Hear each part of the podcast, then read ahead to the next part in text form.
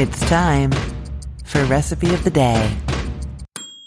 Hi there, I'm Christine Pittman from cookthestory.com and I have a really perfect recipe for your Sunday. This is air fryer stuffed pork chops. The pork chops are stuffed with kind of like a traditional turkey style stuffing. And so they just have that Sunday dinner kind of feel to them, but they're super quick and easy to do in the air fryer. This serves four people. So you get kind of that fancy, cozy, happy Sunday dinner without a lot of work and everybody's going to be satisfied and really love this. I know you're going to really like like making it too. It's kind of an interesting technique to get the four pork chops in the air fryer and stuffed and have it all fit and turn out nice and brown. So I'm going to put the link to the recipe in the show notes, or you can head to cookthestory.com slash ROTD and get the link there.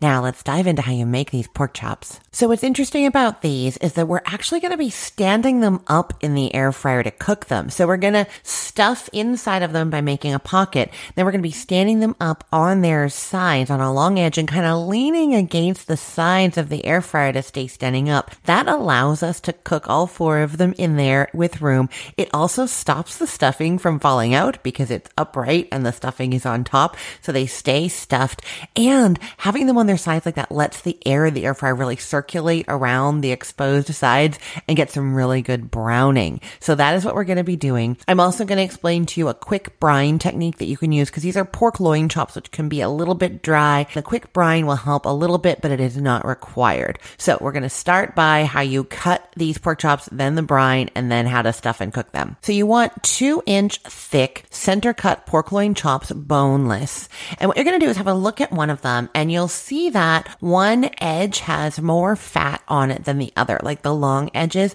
You want to turn that fat side up. We want the fat side to be what's up in the air fryer so that that fat gets to get all nice and brown and crunchy. You know what I mean? And so turn that up so it's laying on one of its sides. If you go and look at the picture that goes with this recipe, you'll see exactly what I mean by having it on its edge on its side. And then in that top fattier side, you're going to cut a deep slit right through that fat into that top edge of the chop, going all the way to like kind of maybe leaving half an inch at the bottom and on the sides, but you're going as deep in as you can without really cutting through.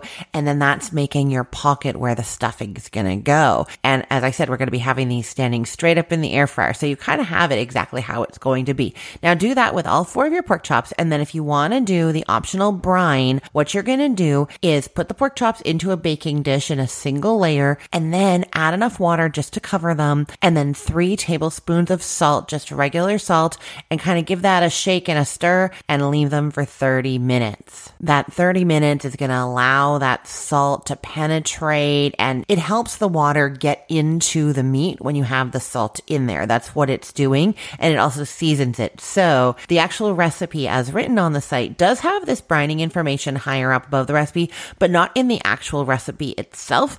And that is because it's not required. It does have you salting the pork chops though. So instead, if you decide to brine them, you're going to take them out of that salt water after the 30 minutes, pat them dry with some paper towels, and then skip the salting step. Otherwise, the recipe is the same. Now, for the stuffing, I am going to be linking to my mom's best stuffing recipe. It's so good. You can make that, but without the egg. We don't want to have the egg in there. Or you can buy a box of prepared stuffing. Any flavor you like. It's going to work perfectly in here. So it's super easy to do. You see what I mean? You need two cups total of the stuffing. So there's going to be half a cup in each pork chop. The easiest way to get the stuffing into the pork chop is divide it into your four portions, about half cup each, and then kind of form them into a ball in your hand and then put that ball of stuffing into the pocket you made. Some of it's going to be sticking out the top and that is perfect because you want that browning on that breading. It's going to be kind of crunchy there, soft breading on the inside, crunchy breading on top. Okay, spray the pork chops lightly with olive oil spray or drizzle them with olive oil, kind of rub it around, and then you're going to set your air fryer to 400 degrees Fahrenheit